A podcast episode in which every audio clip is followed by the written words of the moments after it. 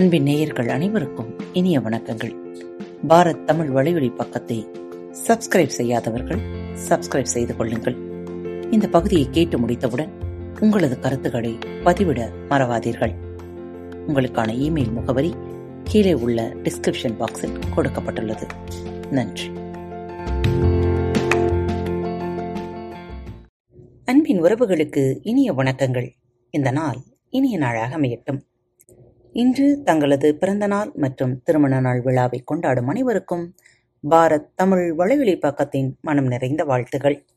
வெள்ளிக்கிழமை தோறும் வேள்பாரியின் தொடர்ச்சி கேட்கலாம், வாருங்கள்.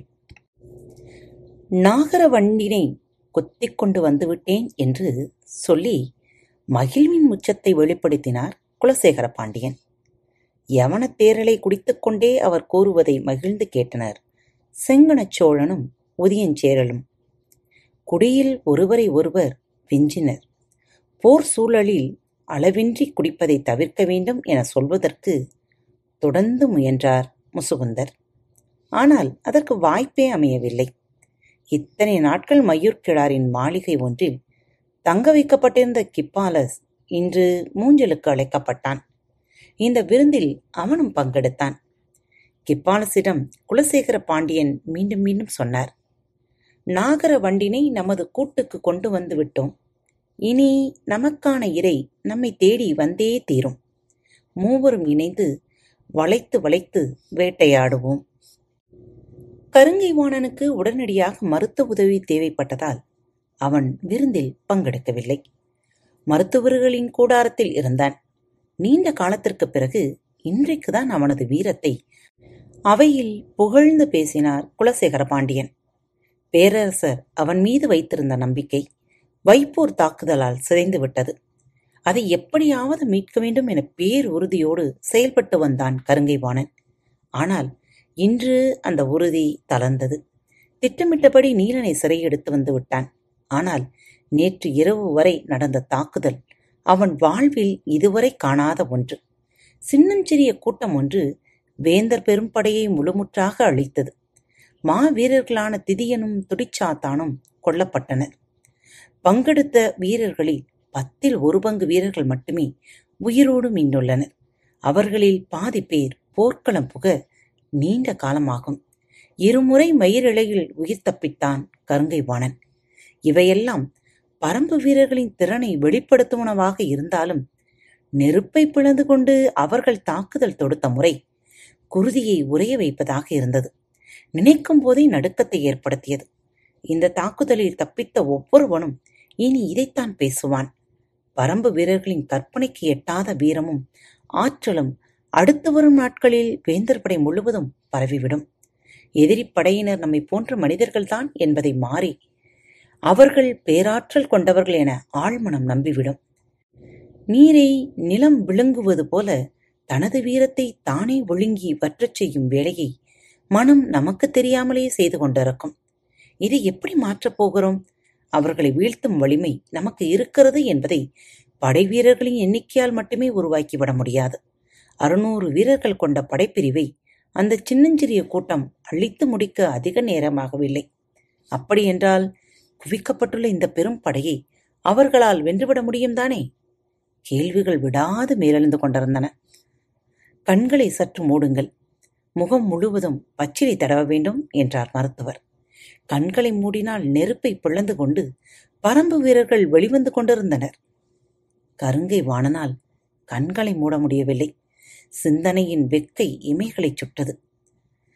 இந்த பெரும் போருக்கு தலைமையேற்கும் மகா சாமந்தனாக கருங்கைவாணனை தேர்வு செய்தது எவ்வளவு பொருத்தமானது என உதியஞ்சேரலும் செங்கணச் சோழனும் பாராட்டி பேசினர்.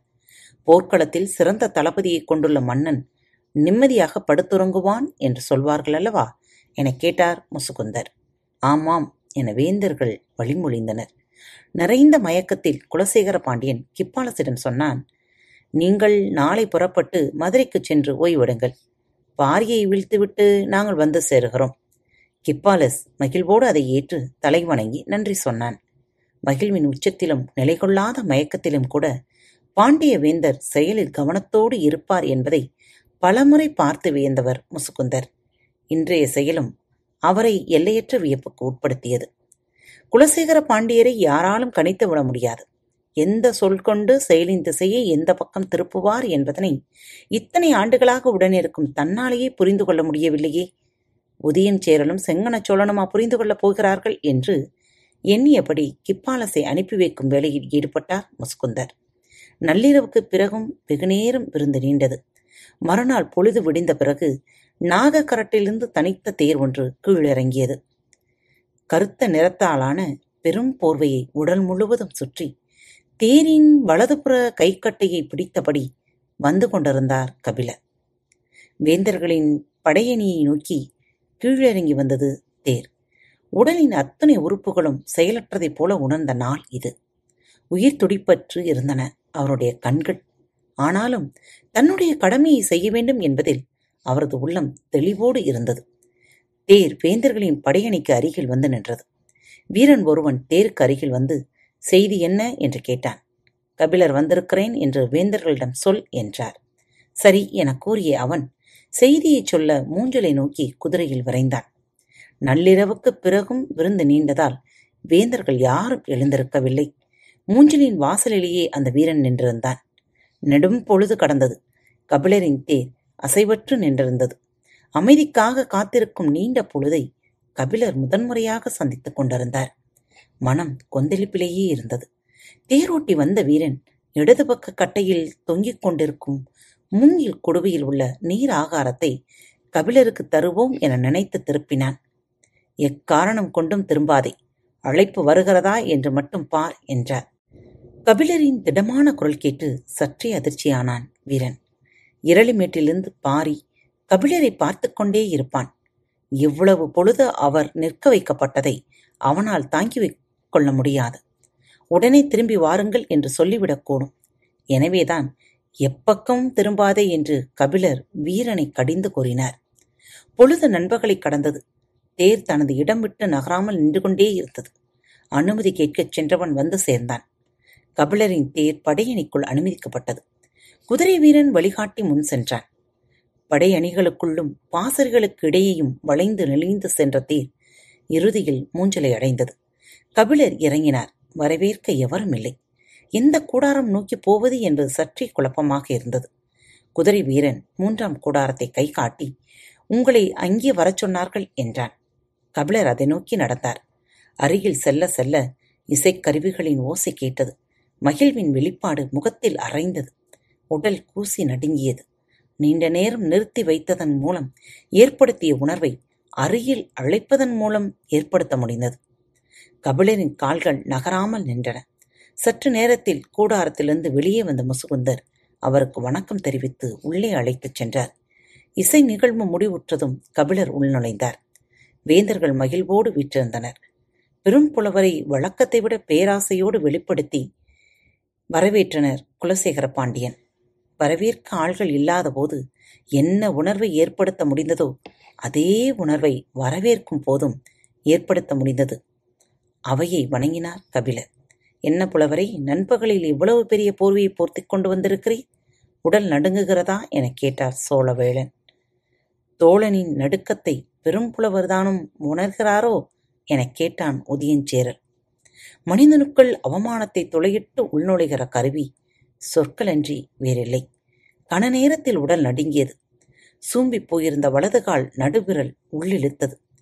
பின்னங்கால் நரம்பு இழுக்க தடுமாறுவது போல் இருந்தது. கண்களை மூடி உடலையும் மனதையும் திடப்படுத்தி கொண்டார். தனக்கான சொற்கள் எதுவும் தன்னிடம் வரக்கூடாது என நினைத்தார். நீலனை பார்க்கும் வரை சொல்லேந்த கூடாது என முடிவோடு இருந்தார். பெரும் புலவர் நம்மை பார்க்க வரவில்லை, நீலனை பார்க்கவே வந்துள்ளார். எனவே முதலில் அவர் நீலனை பார்த்துவிட்டு வரட்டும், பிறகு பேசலாம் என்றார் குலசேகர பாண்டியன். சரி என சொல்லி எழுந்த முசுகுந்தர் கபிலரை அழைத்துக் கொண்டு வெளியில் வந்தார். மூஞ்சலில் பெரும்படை கூடாரங்கள் போதிய இடைவெளி விட்டு அமைக்கப்பட்டிருந்தன. அந்த கூடாரங்களுக்கு நடுவே சின்னதாய் ஒரு கூடாரம் அமைக்கப்பட்டிருந்தது. முசுகுந்தர் அதை நோக்கி நடந்தார். கபிலரின் கால்கள் முன்னகர தயங்கின. நீலன் எந்த நிலையில் இருக்கப் போகிறான் என கவலை அவரை மேலும் மேலும் நடுக்குமுற வைத்தது. முசுகுந்தர் கூடாரத்தின் திரைச்சீலை விளக்கியபடி கபிலர் உள்ளே செல்ல கையை நீட்டினார். உள்நுழைந்தார் கபிலர். கூடாரத்தின் நடுவில் கைகள் கட்டப்பட்டு நிலையில் மரத்தூண் ஒன்றில் சாய்ந்து கடந்தான் நீலன். உடலெங்கும் குருதி வழிந்த கருந்திட்டுக்கள் இருந்தன. இன்னும் சில இடங்களில் செங்கசிவு நிற்காமல் இருந்தது. கால் தொடையில் ஈட்டி இறங்கிய இடத்தில் துணிகளை கொண்டு கட்டியிருந்தான். ஆங்காங்கே தசைகள் பிகிந்து தொங்க ஈக்கள் மொய்த்து கொண்டிருந்தன. கண்கள் உச்சொருகியபடி கடந்தவன் ஓசை கேட்டு ஒளிந்து பார்க்க முயன்றான். புருவங்கள் தான் மேலேறி கொண்டிருந்தன. இமைகளை திறக்க முடியவில்லை. முயன்று இமை திறந்து பார்த்தான். எதிரில் கபிலர். அவனது தலையை கைகளால் மெல்ல தடவியபடி அருகில் மண்டியிட்டு அமர்ந்தார். விழிகள் ஏறிட்டு கபிலரை பார்த்தன. கலங்கிய கண்களோடு அவனையே பார்த்து கொண்டிருந்தார் கபிலர். அவரின் கண்கள் அவனது காயங்களை தேடி தேடி நகர்ந்தன. எதிரியின் கூடாரத்தில் கட்டுண்டு கிடக்கும் மாவீரனிடம் நம்பிக்கையூட்டும்படி பேச கபிலரால் முடியும். ஆனால் நீலனை பல நேரங்களில் தன் மகனைப் போல் உணர்ந்தவர் அவர். அவனது மனம் உணர்வுகளின் கொதிகலனாக இருந்தது. கண்களில் நீர் பெருகிக் கொண்டே இருந்தது. அவனது காயங்களின் நூடே கைகள் நகர்ந்தபடி இருந்தன. அவரை நீலனால் முழுமையாக உணர முடிந்தது. மெல்ல அவன் பேசத் தொடங்கினான். உங்களை சந்தித்த நாள் முதல் நான் என்ன சொன்னேன் என்பது நினைவிருக்கிறதா? தனது உடல் நடுக்கத்தை வெளிக்காட்டிக் கொள்ளக்கூடாது என முயன்று கொண்டிருந்த கபிலருக்கு நீலன் எதை கேட்கிறான் என்பது புரியவில்லை. சிந்தித்து பார்த்தார். அவன் கேட்பது நினைவுக்கு புலனாகவில்லை. நீலன் சொன்னான், வேட்டுவன் பாறைக்கு நீங்கள் வந்த அன்று சொன்னேன். வீரனின் வாழ்வு மிக குறுகியது. பரம்பு நாட்டுக்கு நாற்புறமும் எதிரிகள். எப்போது போர் மூடும் என தெரியாது. போர்க்களத்தில் நான் சாயும் போது எனது ஈட்டியை எருக பற்றி முன்னேற என் மகன் வந்து நிற்க வேண்டும் என்று கண்களை அகலத் திறந்தபடி கேட்டுக்கொண்டிருந்தார் கபிலர். நான் எனது வார்த்தையை காப்பாற்றிவிட்டேன். இன்னும் சில நாட்களே ஆனாலும் நான் மரணிப்பதற்குள் மயிலா வீரமகவை ஈன்றெடுப்பாள் என்றான் நீலன். கலங்கியபடி கூறினார் கபிலர், நீ மாவீரன். போரிடும் முன்பே வாகைப்பூ ஏந்தி வந்த உன்னை மரணம் எப்படி அணுகும்? மயிலாவுக்காக குமரி வாகையை பறித்த போது நினைவுக்கு வந்தது. ஆதினி இதை சொல்லித்தான் மயிலாவை ஆற்றுப்படுத்தி இருப்பாள் என தோன்றியது. கொற்றவை உனக்கு வெற்றி வாகை தந்து அனுப்பியுள்ளாள். அதனால்தான் உனது வீரத்தை இன்று பரம்பே பேசுகிறது என்றார் கபிலர். தொடர்ந்து பேச முயன்றான் நீலன். ஆனால் அது அவ்வளவு எளிதாக இல்லை. முயன்று சொன்னான், என்னை விட பெரும் வீரத்தை வெளிப்படுத்தியவர்கள் சோம கிழவனும் கொட்டனும் தான். கிழவனும் சிறுவனும் எண்ணிலடங்காத எதிரிகளை அழித்தொழித்தார்கள் என்றவன் சற்று இளைப்பாறி, காளம்பெண்ணிடம் மன்னிப்பு கேட்டதாக சொல்லுங்கள். கொற்றனை நான் காக்க தவறிவிட்டேன் சொல்லும்போது உடைந்து கலங்கினான் நீலன். இல்லை, உரிய நேரத்தில் உதவ முடியாததற்காக உன்னிடம் மன்னிப்பு கேட்கச் சொல்லி பாரி கோரினான். என்ன பேசுகிறார்கள் என அருகில் நின்று கேட்டுக்கொண்டிருந்தார் முசுகுந்தர். நீலனின் மீது மொய்த்து கொண்டிருந்த ஈக்களை விரட்டியபடி தான் போர்த்தியிருந்த போர்வையை எடுத்து உதறாமல் அவன் மீது இறுகச் சுற்றி போர்த்தினார் கபிலர். அவனது காலிலே குருதி வடியத் தொடங்கிக் கொண்டிருந்த மேலாடையின் சிறு பகுதியை கிழித்து எடுத்தார். கபிலர் என்ன செய்கிறார் என முசுகுந்தருக்கு விளங்கவில்லை. கிழித்து எடுத்து அந்த சிறு துணியை கை விரல்களில் சுருட்டியபடியே சொன்னார், வரும் முழுநிலா நாளில் கொற்றவைக்கு குருதியாட்டு விழா. கூத்து திடலில் திரிப்போட வேண்டுமல்லவா என்றார். நீலன் அவரை உற்று பார்த்தான். பாரிதான் எடுத்து வரச் சொன்னான் என்று சொல்லியபடி துணியை சுருட்டி முடித்தார். நீலனுக்கு விளங்கியது, போர் முடிவுற்றவுடன் நடப்பதுதான் குருதியாட்டு விழா. முழு நிலவுக்கு இன்னும் 12 நாட்கள் உள்ளன. அதற்குள் எதிரிகளை வென்று முடிப்பேன் என சொல்லி அனுப்பியுள்ளான். அது மட்டுமன்று, போரிலே தமது குருதி படிந்த ஆடை கொண்டே கொற்றவைக்கு விளக்கேற்ற திரி போடுவர். நீலனின் குருதி படிந்த மேல் துணியை எடுத்து வரச் சொன்னதற்கு காரணம் குருதியாட்டு விழாவுக்கு நீலன் திரிப்போட வந்து சேருவான் என்பதை. நீலனிடம் சொல்ல வேண்டிய எல்லா செய்திகளையும் சொல்லி முடித்தார் கபிலர். 12 நாட்களில் எதிரிகளை வென்று உன்னை மீட்பேன் என்று பாரி சொன்னதாக கபிலர் சொன்ன எதுவும் முசுகுந்தருக்கு புரியவில்லை. சரி, புறப்படலாம் என முசுகுந்தரை பார்த்து சொல்லியபடி நீலனிடமிருந்து எழுந்தார் கபிலர். மகிழ்வின் ஒளியேறிய முகத்தோடு அவரை பார்த்தான் நீலன். அந்த பார்வை விளங்கிக் கொள்ள முடியாத ஆழத்தோடு இருந்தது. விடைபெற்று கூடாரத்திற்கு வெளியில் வந்தார் கபிலர். சிறிது தொலைவு கடந்ததும் முசுகுந்தர் கேட்டார், அவன் மீது அளவு கடந்த அன்பு கொண்டுள்ளீர்களே? ஆம் என்று தலையை மட்டும் ஆட்டினார் கபிலர். நீங்கள் போர்த்தியிருந்த போர்வையை அவனுக்கு ஏன் போர்த்தினீர்கள்? மேலெல்லாம் ஈக்கள் மொய்க்கின்றனவே, அதிலிருந்தாவது அவனை காப்போம் என்றுதான். நீங்கள் நினைத்தால் அவனையே காப்பாற்றலாம். சற்றி நடையின் வேகத்தை குறைத்த கபிலர் முசுகுந்தரை பார்த்தார். மூவேந்தர்களுக்கு உதவுவதாக வாக்களியுங்கள், உங்களின் தேரிலே அவனை அனுப்பி வைக்க ஏற்பாடு செய்கிறேன் சிரித்தார் கபிலர். மேகம் எப்படி காற்றுக்கு எதிராக பயணிக்கும்? நீலன் மீது உங்களுக்கு இருப்பது உண்மையான அன்பென்றால் வீசும் காற்று ஒரு பொருட்டன்று. அன்பின் உண்மைத்தன்மையை உங்களால் கண்டறிய முடியுமா முசுகுந்தரே? நிச்சயம் முடியும். கபிலர் எத்தனையோ ஆண்டுகளாக அறிந்தவன் நான். எளிய உணர்ச்சிகளுக்கு இடம் கொடுக்காத பேரறிஞர். ஆனால் இன்று அவனோடு பேசும்போது உங்களின் கண்கள் எத்தனை முறை பெருக்கெடுத்தன என்பதை கவனித்தேன். கபிலர்தானா இவர் என்று உங்கள் மீதே எனக்கு ஐயம் வரும் அளவுக்கு இருந்தது. அவன் மீது நீங்கள் கொண்டுள்ள அன்பு அவன் உங்களுக்கு எவ்வளவு முக்கியமானவன் என்று புரிந்து கொண்டேன். அதனால்தான் சொல்கிறேன், உங்களால் அவனை காப்பாற்ற முடியும். அவனது துன்பங்கள் கண்டு என்னை அறியாமல் கண்ணீர் சிந்தினேன். ஆனால் எனது துன்பத்தை பாரி அறிய நேர்ந்தால் குருதி சிந்துவான். முசுகுந்தர் சற்றே அதிர்ச்சியோடு கபிலரை பார்த்தார். கபிலர் சொன்னார், ஒருவேளை காற்றை எதிர்த்து கூட மேகம் பயணிக்கலாம். ஆனால் வானத்தை விட்டு விலகிச் செல்ல கதிரவனுக்கு வழியேதுமில்லை.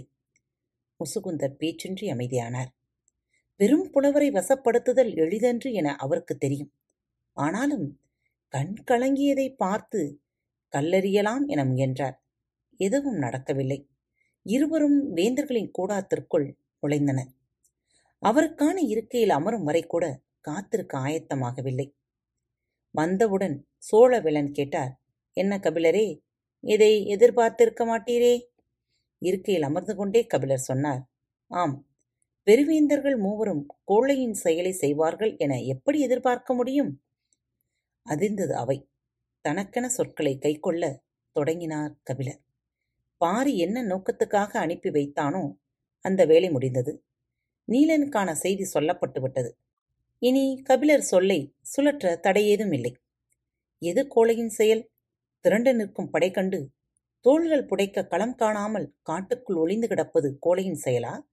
அவனது எல்லைக்குள் நுழைந்து தாக்குதல் நடத்தி அவன் தளபதிகளில் ஒருவனை சிறைப்பிடித்து வந்தது கோழையின் செயலா? சீறினான் உதியஞ்சேரல். ஒற்றறிந்து இருள் போர்த்தி பம்மி பதுங்கி நீங்கள் நடத்திய தாக்குதலுக்கு என்ன பெயர் வேண்டுமானாலும் சொல்லிக் கொள்ளுங்கள். ஆனால் அந்த செயலுக்கான குணம் கோழையினுடையதே. ஒற்றறிவதோடு இருள் போர்த்தி நகர்வதோ பதுங்கி பாய்வதோ போரின் பகுதி என்று நீங்கள் அறியாதவர் அல்லர். பாரியுடனான நட்பு போர் நீதியை மறந்தவராக உங்களை மாற்றியுள்ளது. நேதிகளையும் மரபுகளையும் அறியாதவர்களின் பட்டியலில் என்னை சேர்க்கும் அளவுக்கு போர்க்கான மனநிலையில் மூழ்கிவிட்டீர்கள். உங்களின் நோக்கம் அதுவென்றால் உங்களுக்கு உதவ நான் ஒரு வழிமுறை சொல்கிறேன், கேட்கிறீர்களா? பெரும் புலவரே, உங்களால் எங்களுக்கு உதவ முடியாது. எங்களுக்கு உதவுவதாக நீங்கள் எது செய்தாலும் அதற்கு பின்னால் இருப்பது எங்களின் எதிரியான பாரியின் நலனே என்றார் குலசேகர பாண்டியன். சற்றே வாய்விட்டு சிரித்தபடி கபிலர் சொன்னார், இதைத்தானே நான் சொன்னேன். போருக்கான மனநிலைக்குள் முழுமுற்றாக மூழ்கிவிட்டீர்கள். இனி குருதி பிசையாமல் உங்களால் உணவருந்த முடியாது. சொற்களின் கூர்மை நுனிமூக்கை குத்தி இழுத்தது. உயர்த்திய குரலோடு உதியஞ்சீரல் கேட்டான், சரி சொல்லுங்கள், எங்களுக்கு உதவ என்ன சொல்லப் போகிறீர்கள்? பாரி மலையை விட்டு கீழிறங்கி போரிட வேண்டும். அதனால் தானே நீலனை சிறைப்பிடித்து வந்துள்ளீர்கள். அவையில் அமைதி நீடித்தது. கபிலர் தொடர்ந்தார், நீலனை தூக்கி வந்ததால் கூட அவன் உடனடியாக போர் தொடுக்க மாட்டான். சற்று காலம் தாழ்த்துவான். உங்களின் அவசரம் கருதி சொல்கிறேன், நீலனை விடுவித்து விடுங்கள், என்னை சிறையில் எடுங்கள். இந்த கணமே போரை தொடங்குவான் பாரி. கூடாரம் அதிர்வதை போல சிரித்தார் குலசேகர பாண்டியன். பெரும் புலவரே, இதைத்தானே நான் முதலில் சொன்னேன். எங்களுக்கு உதவுவதாக நீங்கள் எது செய்தாலும் அதற்கு பின்னால் இருப்பது எங்கள் எதிரியான பாரியின் நலனே. கபிலர் சற்று அதிர்ந்தார். தமிழ் நிலத்தின் பெரும் புலவரை மூவேந்தர்கள் சிறைப்பிடித்தனர் என்ற அவப்பெயர் எங்களுக்கு நேர வேண்டும். ஆனால் அவரை மீட்க போரிட்டு உயிர் நீத்தான் பாரி என புலவர் குடிகள் காலம் காலமாக அவனை போற்ற வேண்டும். அதுதானே உங்களின் நோக்கம்? கபிலர் சொன்னார், நீங்கள் விரும்பும் போர்க்களத்துக்கு பாரியை உடனடியாக வரவைக்கும் வழியைத்தான் நான் கூறினேன். அதில் துளியும் மிகையில்லை.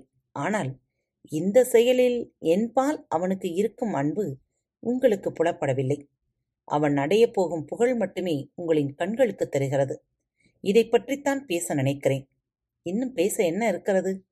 இருக்கிறது, உங்களது போர் அவன் கொண்டுள்ள பொருள்களுக்கானதன்று, அவன் பெற்றுள்ள புகழுக்கானது. ஒருவனின் செல்வத்தை கவர்ந்திட நீங்கள் போரிட்டால் அந்த போரில் வெற்றி தோல்வி உண்டு. ஆனால் ஒருவனின் புகழை எதிர்த்து இன்னொருவனால் போரிடவே முடியாது. நீரை பாறை கொண்டு நசுக்க முடியாது.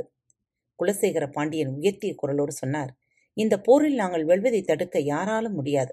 ஆனாலும் போர் தொடங்கும் முன்பே ஒருவரை நாங்கள் இழந்து விட்டோம். அதுதான் எங்களுக்கு ஆறாத்துயரை ஏற்படுத்தியுள்ளது. யாரை எனக் கேட்டார் கபிலர். உங்களைத்தான், தமிழ்நிலத்தின் பெரும் புலவர், மூவேந்தர்களின் அவைகளையும் பாட்டால் பொலிவுறச் செய்த பேரறிஞர். இன்று எங்களின் எதிரியோடு போய் நிற்கிறேன். அவன் உங்களின் தமிழால் எங்களை சீண்டுகிறான். உங்களின் புலமை கொண்டு நம் நட்பை தகர்க்கிறான். தயவு கூர்ந்து உங்களிடம் கேட்டுக்கொள்கிறேன், அந்த கோழையை உங்களின் மேலாடையை விட்டு வெளியில் வந்து பேச சொல்லுங்கள். பாரியுடனான நட்பும் வேந்தர்களுடனான நட்பும் ஒரே நேரத்தில் இகழ்ச்சிக்குள்ளானது. எனது புலமையும் எனது தோழமையும் எத்தனையோ முறை சீண்டி பார்க்கப்பட்டிருக்கின்றன. ஆனால் தனி மனிதனாக நான் இப்போது சீண்டப்படுகிறேன் என்ற கபிலர் அடுத்த வார்த்தையை உச்சரிக்கும் முன் சட்டென இடைமறித்தார் முசுகுந்தர். இதற்கு மேல் பேசிக்கொண்டிருப்பது பொருளற்றது. சிறைப்பிடிக்கப்பட்டவனை மீட்க துணிவிருந்தால் போரிட்டு மீட்கொள்ள சொல்லுங்கள் என்று நிறுத்தினார் பேச்சை. அவையில் சட்டென அமைதி திரும்பியது.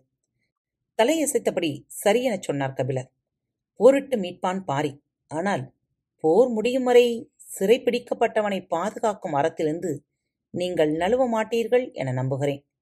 அவனுக்கு உணவும் நீரும் அளிப்போம், மருந்தளிக்க மாட்டோம். தாக்குண்ட காயத்தால் அவன் மரணம் எய்துவானேயானால் அதற்கு நாங்கள் பொறுப்பல்ல என்றார் முசுகுந்தர். உணவும் நீரும் அளியுங்கள், அது போதும் என்றார் கபிலர். சரி, அப்படியென்றால் போரின் விதிகளை வரையறுத்துக் கொள்ளலாமா என கேட்டான் உதியஞ்சேரல்.